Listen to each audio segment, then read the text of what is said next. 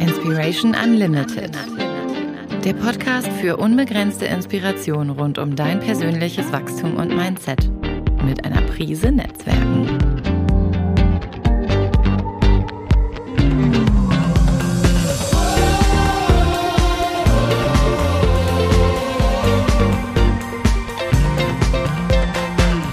Von und mit Marc-Ulrich Meyer.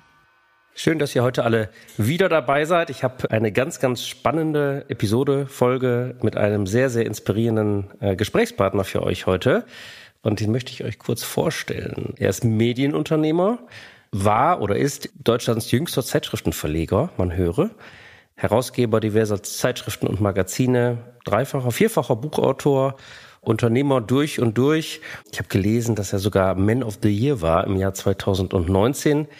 Ähm, ihr könnt uns nur hören, aber gut aussehen tut er auch. Und ich begrüße heute hier bei mir im Podcast Julian Backhaus. Herzlich willkommen, Julian. Ja, vielen Dank für deine Einladung.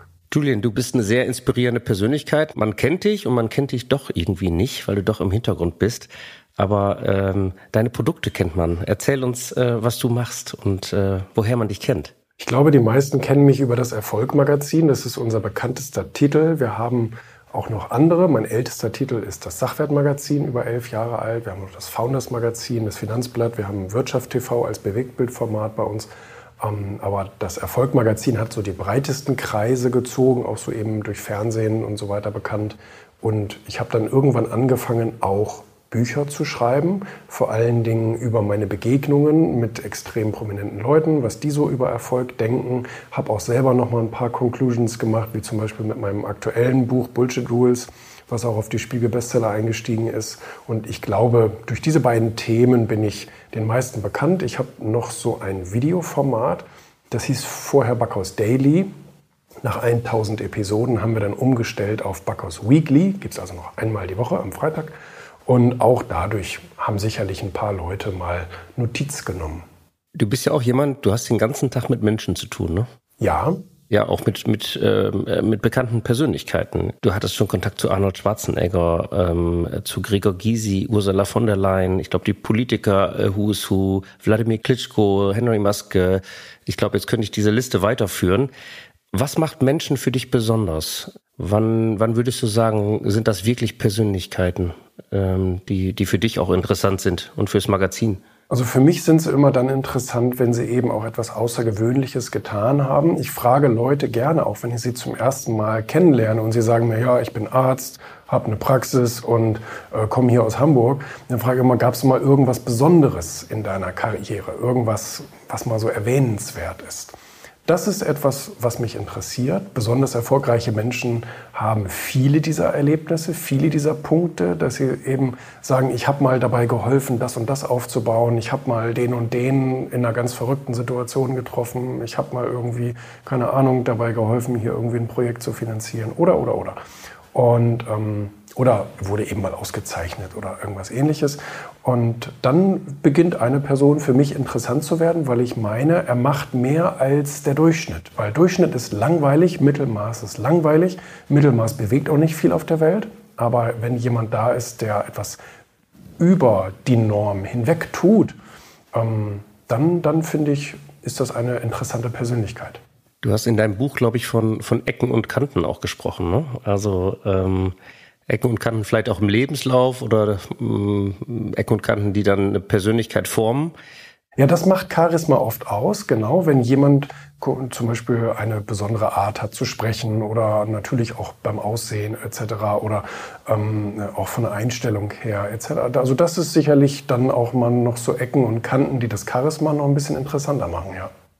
Nimm uns mal mit. Was ist denn so eine ganz äh, verrückte Geschichte, die dir vielleicht hängen geblieben ist bei deinen vielen Gesprächen, die du hast? Ich erinnere mich gerade an Cindy aus Marzahn, die mir äh, davon erzählt hat, wie sie ja vorher Geschäftsführerin eines Restaurants gewesen ist. Das ist ja eigentlich ihr Beruf. Sie hat, glaube ich, wenn ich das richtig in Erinnerung habe, auf einem Kreuzfahrtschiff äh, als Koch gearbeitet oder als Köchin gearbeitet und ist dann irgendwann in Berlin in ein Restaurant ähm, gegangen und war da Geschäftsführerin, wurde da irgendwann entlassen.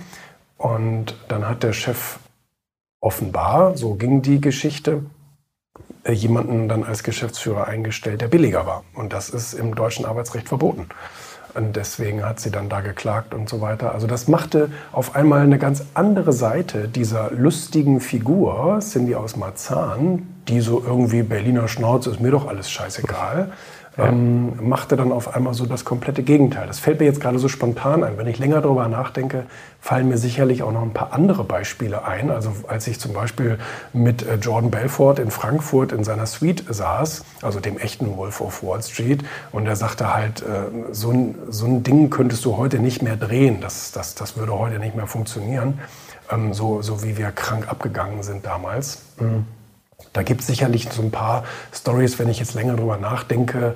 Äh, vielleicht fallen mir ja nachher noch ein paar ein, die ich noch mal ein paar Karlauer erzählen kann. Spannend.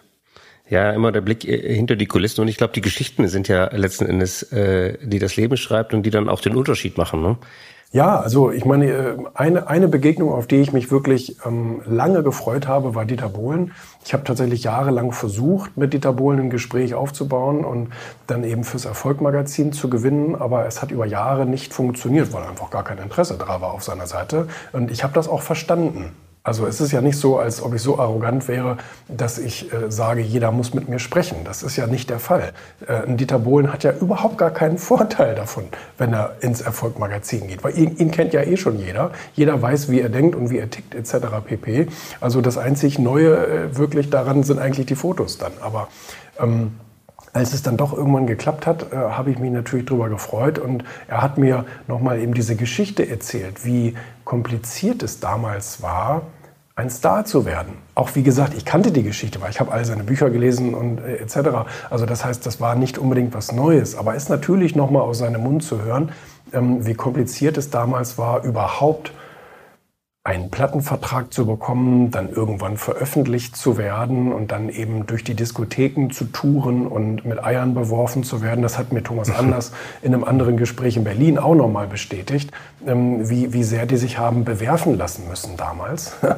Und ähm, also das, das sind natürlich dann schon interessante Stories, gerade im Kontrast so zur heutigen Starwelt, wo man denkt, ja, du musst dir eigentlich nur verrückt verrückte Sachen ausdenken, auf Instagram ordentliche Postings machen und äh, du wirst irgendwie fast automatisch berühmt. Ne? Ja, ähm, und manche Promis wollen es ja gerne werden, um Promi zu werden, aber wenn es dann natürlich echte Geschichten sind, umso schöner ist das natürlich, dass das nicht konstruiert ist. Ne?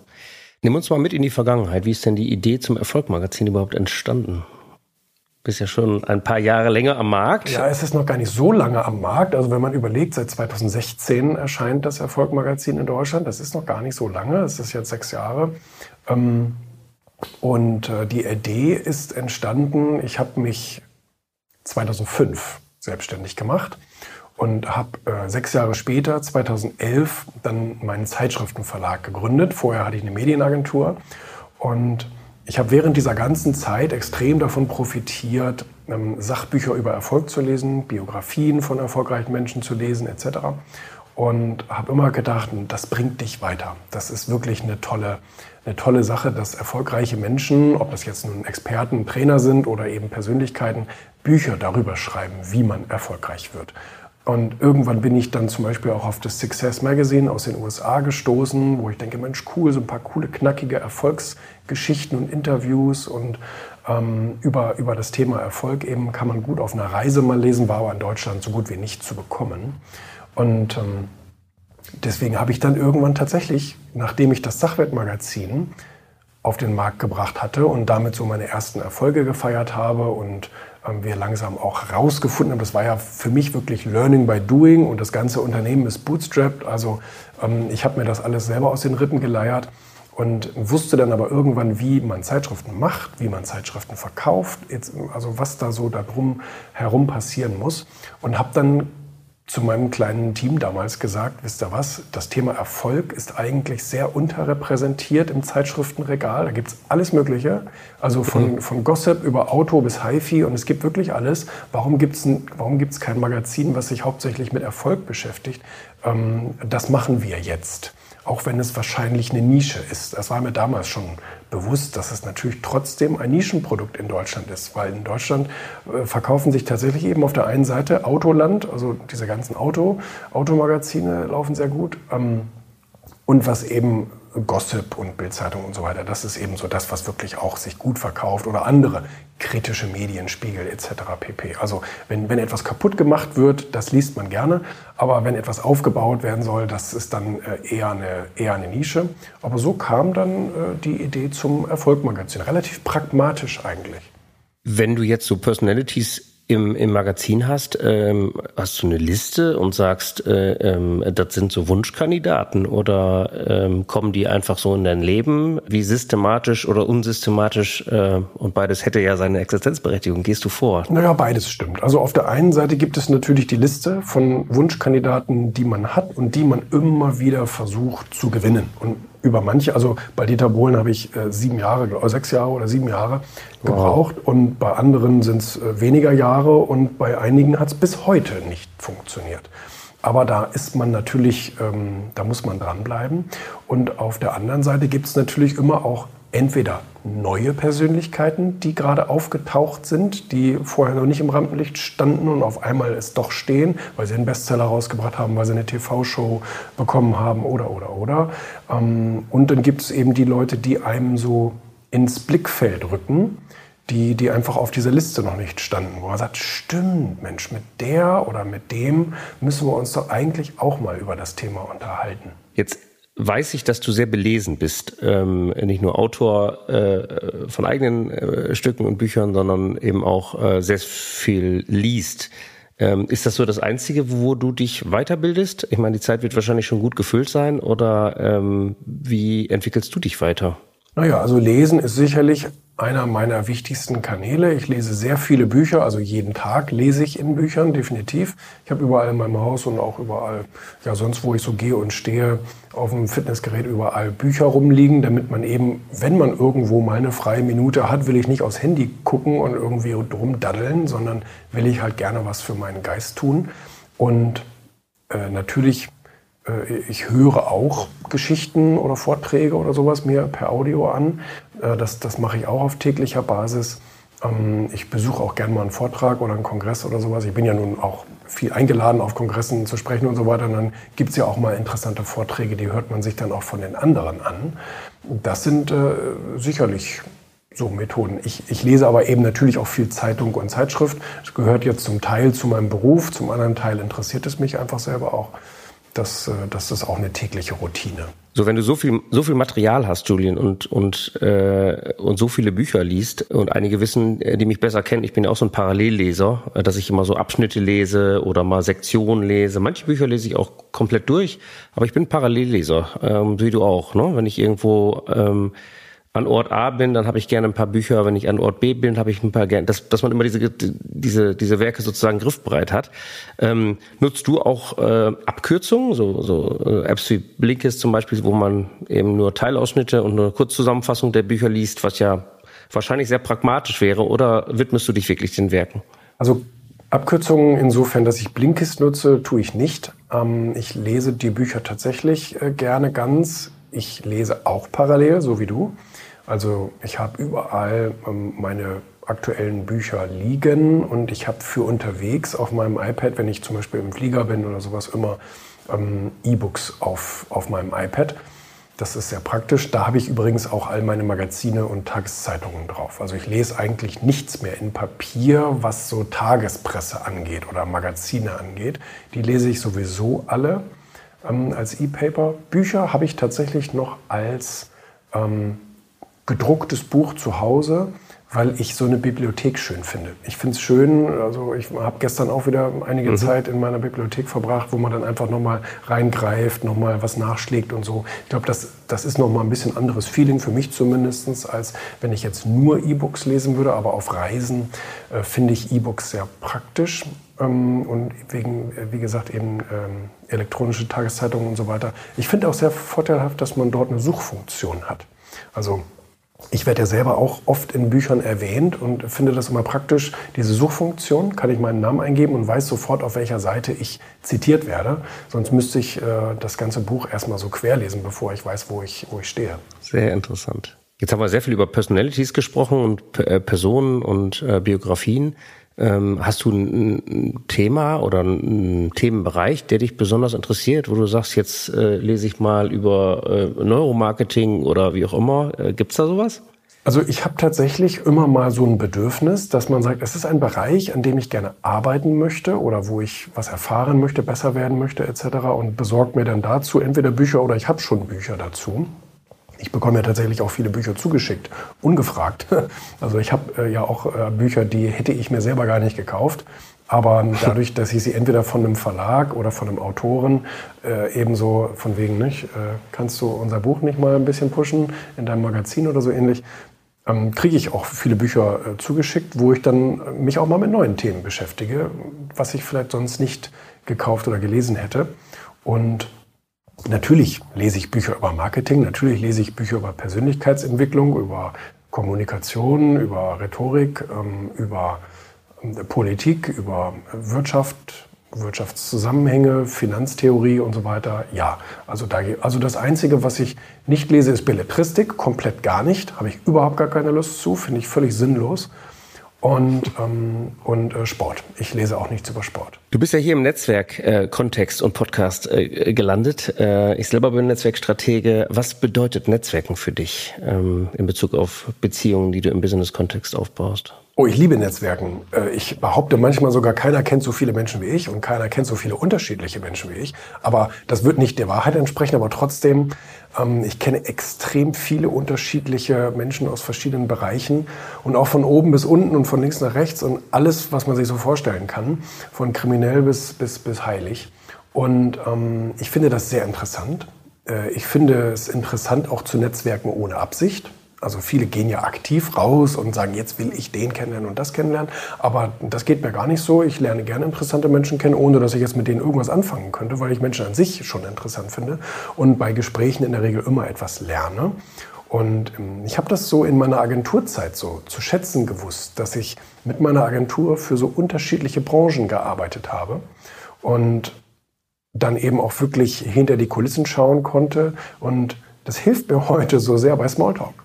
Also egal, ob ich einen Spediteur, einen Anwalt, einen Arzt oder wen auch immer vor mir habe, ich weiß oftmals immer, was in deren Branche abgeht, was da so die Probleme sind etc. Und viele Leute sind immer sehr erstaunt, dass ich mich auf so, dass ich mich mit Arbeitssicherheit oder Logistik oder äh, was weiß ich auskenne. Aber das ist nun mal eben auch dieser Agenturzeit geschuldet, wo ich enorm äh, viele unterschiedliche äh, Kunden international betreut habe.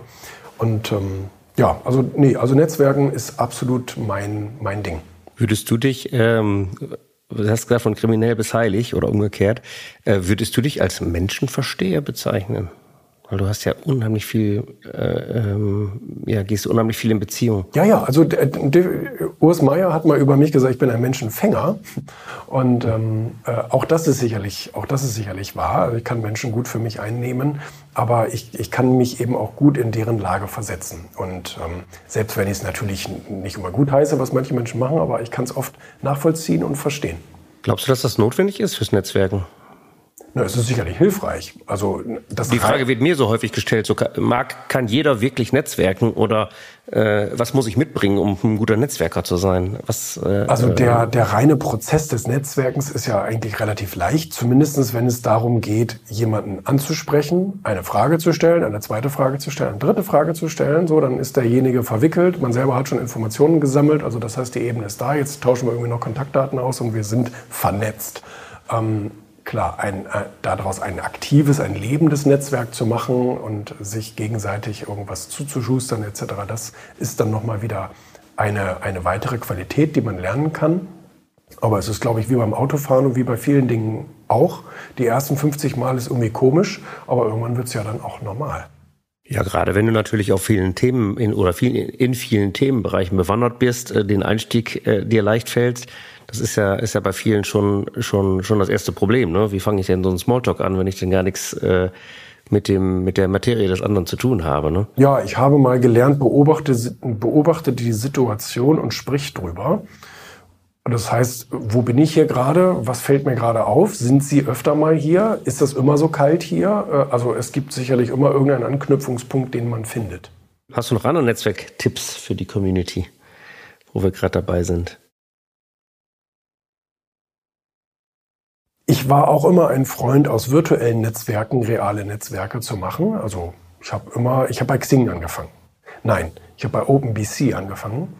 Und ähm, OpenBC wurde dann irgendwann umbenannt in Xing 2004, 2005. Da mhm. wurde ich dann Mitglied und ähm, habe dort meine ersten 5000 Kontakte aufgebaut und die kennt man natürlich alle nicht real. Aber ich habe immer geschaut, wen habe ich da? Wenn ich jetzt nach Stuttgart fahre, kenne ich da jemanden über Xing? Vielleicht kann man mal irgendwo schnell einen Espresso trinken oder sowas und sich mal, sich mal die Hand geben. Dann hat man sich mal gesehen. Natürlich, das, da, da, da ist dann die berühmte Chemie, ne? also dieser Austausch von, von Energie, die dann stattfindet, die ja so online eher selten stattfindet. Ne? Also ich habe zwar online schon immer dadurch genetzwerkt, dass ich versucht habe, einen Sogeffekt zu erzeugen.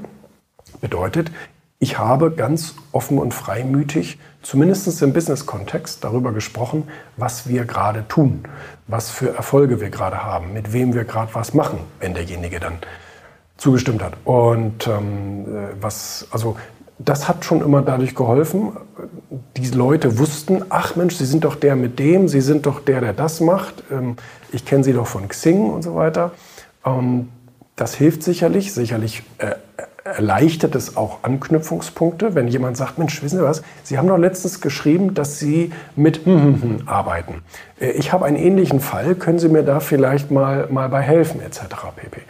Also das heißt, äh, alleine durch die Außenkommunikation, also dadurch, dass ich etwas sage, dadurch, dass ich mit der Außenwelt kommuniziere, erstmal als Einbahnstraße, entsteht dann eben oftmals doch ein Feedback. Und ähm, auch das ist praktisch. Das heißt, die, die äh, und du bist ja viel unterwegs. Die Offline-Begegnungen, die realen Begegnungen haben für dich auch eine andere Qualität als das äh, digitale, äh, virtuelle sozusagen Netzwerken. Eine ganz andere Qualität. Also ich mag. Ist das, das der Grund auch, warum du so viel reist, Julian? Ja, ich würde sagen, das stimmt, weil viele meiner Reisen sind wirtschaftlich nicht sinnvoll. Aber es mhm. gibt mir emotional mehr, mich mit Menschen zu treffen, mich mit denen hinzusetzen, auch ein bisschen, ähm, ich sag mal, Gemütlichkeit äh, zu erzeugen und, äh, und, und sich mal von Auge zu Auge ähm, zu unterhalten, als wenn man das irgendwie online macht. Also da spreche ich, wie gesagt, von der Chemie. Die Chemie, meiner Meinung nach, kann man nicht über den Äther ähm, äh, transferieren. Das geht gar nicht. Ja gut, wir sehen das ja immer wieder im Netzwerken. Ne? Also äh, die Zeit, als wir dann nur noch virtuell genetzwerkt haben, in den letzten zwei, äh, zwei Jahren war es, glaube ich. Ähm, ich sehe mich dann manchmal wirklich auch nach, äh, nach realen Events, äh, nach äh, realen Begegnungen mit Menschen, auch wenn das eine das andere nicht ausschließt. Ich finde, das hat eine komplett andere, andere Qualität, genauso wie du es gerade beschrieben hast. Ich habe das auch während der Pandemie so oft gemacht, wie ich konnte. Also selbst wenn es verboten war, selbst wenn es kompliziert war, ja, also Gastronomie war eine Zeit lang zu. Ich habe dann teilweise ganze Läden gemietet, damit es eben doch möglich wurde. Und ähm, also ja, das, das, das, das wollte ich mir nicht nehmen und verbieten lassen. Nee. Ja gut, ich meine, glaube glaub, wir, wir, wir Menschen brauchen das auch, ja, mal unabhängig vom ja. Netzwerken, äh, ein gewisses genau. Maß genau. an Nähe. Ähm, und nicht jeder hat eine Familie im Haus äh, und in der Nähe. Das heißt, Isolation ist, glaube ich, etwas, äh, was man dann irgendwann doch äh, eine Zeit lang nur aushält. Ne? Ist nicht umsonst eine Foltermethode, ja, ja genau. Ich wollte gerade sagen, ja. Du bist ja selbst, äh, auch wenn du, wenn du im Magazin viel über andere schreibst, du bist ja selbst äh, sehr erfolgreicher Medienunternehmer, ähm, hast diverse Companies, die du leitest. Was ist deine persönliche Vision? Wo, wo treibst du dich hin? Ich habe keine typische Mission, dass ich die Welt retten will oder die deutschen Medien übernehmen will oder irgend sowas ähnliches. Und das braucht man mir nicht zu unterstellen. Ähm, ich, ich will da meinen Spaß haben. Meine konkreten Ziele und so weiter diskutiere ich nie öffentlich, habe ich auch noch nie gemacht. Aber mich treibt in diesem Bereich einfach die Leidenschaft. Deswegen bin ich ja auch überhaupt reingegangen. Ich bin ja nicht reingegangen, weil das irgendwie der beste Ort ist, um Geld zu verdienen. Ist er übrigens nicht. Also es gibt äh, sehr, sehr viel äh, mehr Branchen, in denen man schneller mehr Geld und unkomplizierter verdienen kann, weil die deutschen Medien ähm, es ist auch ein kompliziertes Feld. Das ist nicht so leicht und mit Regularien und so weiter und so fort. Ähm, äh, man, man, muss äh, viel mit, mit dem Staat in Anführungsstrichen arbeiten, also Deutsche Nationalbibliothek und so weiter, die ganzen Registrierungen etc. Ähm, aber es hat mich die Leidenschaft reingetrieben, meine Unterhaltungsleidenschaft, die ich habe und auch meine Kommunikationsleidenschaft, die ich habe, hat mich in diesen Bereich getrieben. oder angezogen, könnte man vielmehr sagen. Und deswegen will ich natürlich weiter meinen Spaß haben. Ich will weiter neue Projekte aufbauen und da kreativ mich austoben. Das ist mir wichtig. Glaubst du, dass man eine Vision braucht, auch wenn man sie nicht ausspricht, dass man Ziele braucht als, als, äh, als Unternehmer? Also in erster Linie braucht man Leidenschaft, das ist ganz, ganz wichtig. Mhm. Aus der Leidenschaft heraus formulieren sich dann natürlich Ziele und natürlich auch aus Bedürfnissen äh, entwickeln sich Ziele. Und die braucht man und ich schreibe sie mir jeden Tag auf. Das ist ein Mantra, was ich von Brian Tracy gelernt habe, jeden Tag Ziele schriftlich zu formulieren. Und das hilft mir, mich darauf zu fokussieren. Weil äh, der eine hat da mehr Probleme, der andere hat da weniger Probleme. Ähm, wenn ich mich konzentrieren und fokussieren soll, muss ich da härter dran arbeiten als andere. Und ähm, deswegen auf jeden Fall ja, natürlich. Julian, jetzt machst du ja, äh, bist du ja im Bereich Print sehr, sehr stark. Ähm, ich weiß, du hast auch erste Formate, die in Richtung Video und Bewegtbild gehen.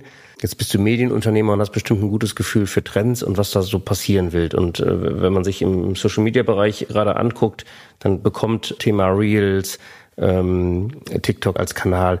Bei Insta passiert das, Gleiche, bei Facebook letzten Endes auch. Also Bewegtbild wird immer, immer mehr, immer, immer stärker. Wie gehst du solche Trends mit? Wie siehst du diese Entwicklung für dich, vor allem mit dem Hintergrund, dass du halt stark printorientiert bist?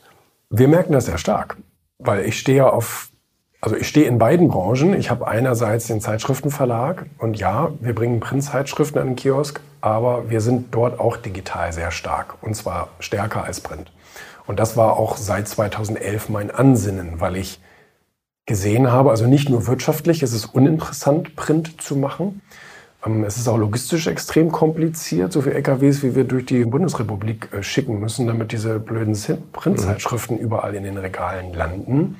Ähm, es ist einfach zeitgemäßer und sicherlich auch für die Umwelt noch, ein, noch einen Ticken schöner, wenn wir viel digital schaffen. Das haben wir im Zeitschriftenbereich schon gemacht, aber Seit 2009 ähm, gehört mir auch Wirtschaft TV und Wirtschaft TV ist ähm, momentan erfolgreicher denn je, eben im Bewegtbildsektor. Das heißt, wir beliefern äh, die größten deutschen oder auch deutschsprachigen Nachrichtenportale, ob das jetzt Spiegel ist oder Manager Magazin oder Neue Züricher Zeitung oder oder oder mit Videomaterial. Und ähm, das ist gefragt wie nie. Die Leute wollen ähm, schnell informiert sein, wollen dabei auch ein bisschen Unterhaltungsgefühl haben, wollen viele bunte Bilder sehen. Und all das können wir eben im Video vereinen. Ne? Wo geht der Trend hin? Wenn immer mehr Bewegtbild, immer mehr Speicherkapazität letztendlich für das Video als Format, wenn es auch Kurzformate sind, äh, ähm, hingeht. Siehst du da, siehst du dann Ende der Fahnenstange? Werden wir das irgendwann mal satt sein? Weil es kostet ja auch Zeit, ne? Ähm, YouTube und Co. zu konsumieren. Alles wird natürlich immer stärker auf den Medienkonsumenten zugeschnitten. Das heißt, diese individuellen Medienerlebnisse werden natürlich immer stärker. Also allgemein, ja, wird natürlich das Angebot immer größer. Es wird aber immer weniger geben, was du gar nicht sehen willst. Also zumindest in deiner Bubble, in deinem Algorithmus wird es immer weniger Inhalte geben, die für dich gar nicht relevant sind oder gar nicht interessant sind. Die werden einfach ausgespart. Und äh, das erlebt man ja momentan schon, aber dieser Trend wird sich natürlich nochmal verstärken. Generell ähm, ist es ja gar nicht verkehrt, weil unsere Gesellschaft immer diverser wird und auch die Reichweite von Medien wird immer größer. Das heißt, sie braucht immer mehr Angebot. Also wenn vorher eine Süddeutsche größtenteils Artikel ohne Bilder abdrucken konnte, oder die FAZ zum Beispiel, noch extremer, ähm, hat sich das natürlich stark gewandelt, weil sich auch das Publikum wandelt und das Publikum einfach viel diverser wird. Es sind einfach nicht nur noch die Professoren und Beamten, die am Abend äh, drei Stunden Zeit haben zum Zeitung lesen, sondern es gibt da mittlerweile auch noch viele, viele andere, von jung bis alt, von, ähm, ja, von, von allen möglichen ähm, Richtungen. Und ähm, so, deswegen haben die Medien gerade sehr viel zu tun, also sehr viel darin zu tun, einfach ihre Modelle zu hinterfragen, neu aufzustellen, mehr Bereiche zu integrieren. Ja, also auch immer mehr Zeitungen und Zeitschriften berichten mittlerweile über Dinge oder machen Auskopplungen aus ihren Produkten, äh, die, die, die einfach vorher gar nichts mit ihrem Thema zu tun hatten. Ja, also ich denke an Falstaff, wie viel verschiedene Themenmagazine die mittlerweile haben. Das ist ja unglaublich. Und ähm, also von Living bis Genuss bis alles Mögliche. Mhm. Und diese Diversifikation, die haben gerade viele Medien. Was die Speicherkapazität angeht, ist es natürlich nicht so problematisch, weil das Moore'sche Gesetz auch da gilt. Ja, also es wird alles immer besser, es wird alles immer besser komprimierbar, es werden neue Container gefunden, in die man solche Formate hineinpacken kann ähm, und äh, auch dann ausspielen kann, also ohne Bufferings und so weiter. Ähm, da wird viel gemacht, viel getan äh, und, und viel geforscht. Lass uns ähm, zum Schluss noch mal ganz kurz über dein, dein aktuelles äh, Buch reden. Äh, Bullshit Rules, 50 Regeln, äh, die Sie brechen müssen, um Erfolg zu haben. Wie kommst du denn auf so einen Titel? Also das kam natürlich einmal dadurch, dass ich selbst viel lese und so ähnliche Bücher eben über negative Glaubenssätze natürlich auch schon gelesen habe. Es gab aber ein, ein paar Punkte, die mir immer fehlten. Also ich habe erfolgreiche Menschen und auch nicht erfolgreiche Menschen im Alltag beobachtet über die letzten Jahrzehnte. Ich meine, ich bin jetzt auch schon 36, habe auch schon ein bisschen was, was mitbekommen und ein paar Leute kennengelernt und habe eben immer wieder gesehen, dass Leute an negative Glaubenssätze oder irgendwelche angeblichen Lebensregeln äh, glauben, die aber völlig kontraproduktiv sind. Und darum geht es in diesem Buch, es sind 50 Regeln, die man eigentlich als gut empfindet, aber von mir hinterfragt werden, immer auf zwei Seiten, ob sie denn wirklich so gut sind oder wirklich so hilfreich beim Erfolg sind. Ja, abwarten und Tee trinken ist meiner Meinung nach kein Erfolgssatz, sondern ein Erfolgssabotagesatz. Weil wenn ich gerade in der heutigen Zeit am Spielfeldrand stehe und zugucke und mir überlege, ja vielleicht, wenn es mir irgendwann im Laufe des Spiels gefällt, mache ich mal mit, dann muss ich wissen, dass das Spiel dann schon fast vorbei ist. Dann, dann brauchst du nicht mehr da drauf springen. Und das äh, hat ja auch Deutschland in den letzten 16, 20 Jahren erlebt. Negativ, sehr negativ erlebt. Wie, ähm, ja, was passiert, wenn ich nur zugucke und irgendwann denke, ja, ich mache vielleicht mal mit, ich gucke mir das mal an dann sind andere Konkurrenten dir schon meilenweit voraus. Und wenn du dann mit kleinen Trippelschritten da hinterherlaufen willst und auf den vermeintlichen Zug aufspringen willst, ähm, der ist längst abgefahren. Da gibt's kein Aufspringen mehr. Und deswegen abwarten und Tee trinken ist, ähm, ist ein Sabotageakt, ist die erste Regel in dem Buch. Deswegen fällt sie mir gerade ein. Und das ist auch meine, meine Lieblingsblöde Regel sozusagen. ja, Eigenlob stinkt. Ähm setzt dir realistische Ziele. Ähm, ich glaube, da gibt's noch. Ja, das klingt alles so, ja. so logisch und man denkt, ja, stimmt, genau, das wurde mir als Kind auch gesagt. Aber wenn man dann das mal auseinanderfriemelt, dann merkt man, das bewirkt genau das Gegenteil. Ja, wenn man so durchguckt, zeige keine Schwäche, hast du auch äh, als Regel Nummer 50 drin. Ich glaube, man entdeckt so seine eigene äh, Lieblings-Bullshit-Rule. Äh, äh, und wenn man die dann mal hinterfragt, ich sag mal, wir sitzen in der Box, ohne zu wissen, dass wir in der Box sitzen. Ne? Also wir sind ja konditioniert. Und das ist das Problem. Wir sind ja, wir sind ja konditioniert über diese Glaubenssätze und die haben uns ja auch geholfen, äh, da zu sein, wo wir sind. Also ist ja nichts, äh, nichts Negatives. Nur wenn sie uns hindern, in deinem Fall in Bezug auf Erfolg, dann ähm, darf man die auch mal hinterfragen. Und du hast auch irgendwann mal gesagt, Wachstum findet außerhalb der Komfortzone statt. Ja gut, das, das ähm, habe ich bestimmt nur nachgeplappert. Das habe ich nicht erfunden. Ja, der Satz, der Satz geht eigentlich noch weiter. Ähm, den hast du auch nicht erfunden, den kennen wir ja. Aber ich habe am Wochenende ein interessantes Gespräch mit einem sehr, sehr erfolgreichen Unternehmer äh, gehabt, der gesagt hat, und Marc, wenn du das als Normalität ansiehst, also dass Wachstum äh, außerhalb der Komfortzone ist und du bist eigentlich permanent außerhalb der Komfortzone und das ist wieder normal, ähm, dann bist du auch als Unternehmer erfolgreich und siehst die Probleme nicht als Problem, das Wort sollte man eigentlich verbieten, sondern wirklich als Herausforderung oder als Wachstumschance. Und ähm, ich glaube, du bist ähnlich unterwegs mit einem ähnlichen Mindset, oder? Ich formuliere das nur ein bisschen anders. Also äh, ich finde, die meisten Menschen können mit diesem Begriff Komfortzone nicht viel anfangen. Ich äh, bezeichne es lieber als Disziplin. Also das heißt selbstdiszipliniert Dinge tun, die man vielleicht nicht unbedingt möchte. Aber man möchte das Ergebnis. Und dazu muss ich natürlich mich bewegen und muss vielleicht auch Dinge tun, die mir gerade keinen Spaß machen.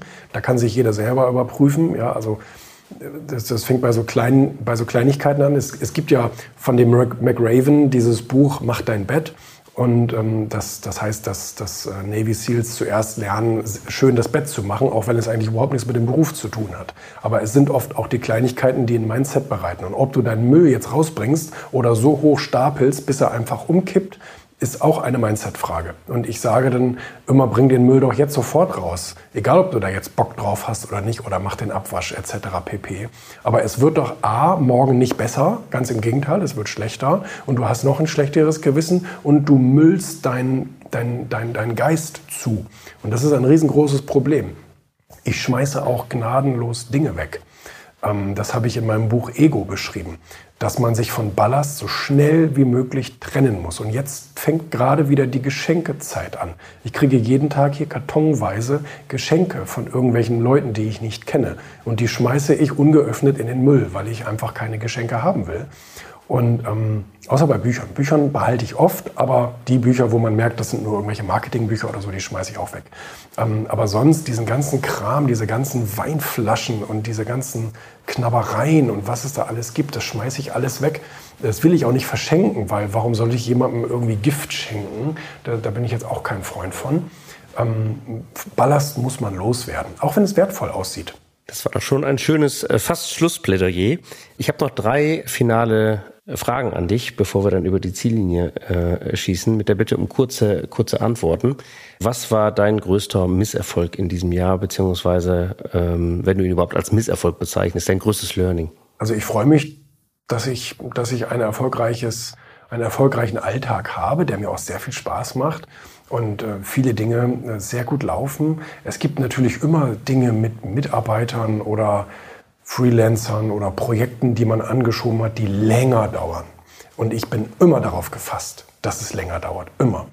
Aber manche Sachen dauern natürlich so viel länger, wo man dann nachher sagt, es wird zwar trotzdem gut, aber es dauert so lange. Ne? Und da muss man natürlich schon eine gewisse Geduld. Ich meine, Geduld habe ich ohne Ende, aber ähm, manche Dinge hätte man auch gerne fertig. Die Kehrseite, gab es eine Überraschung in diesem Jahr oder in den letzten Monaten, ähm, die dir begegnet ist im Business oder in deinem persönlichen Leben? Oha, oh Gott, oh Gott, oh Gott. Ähm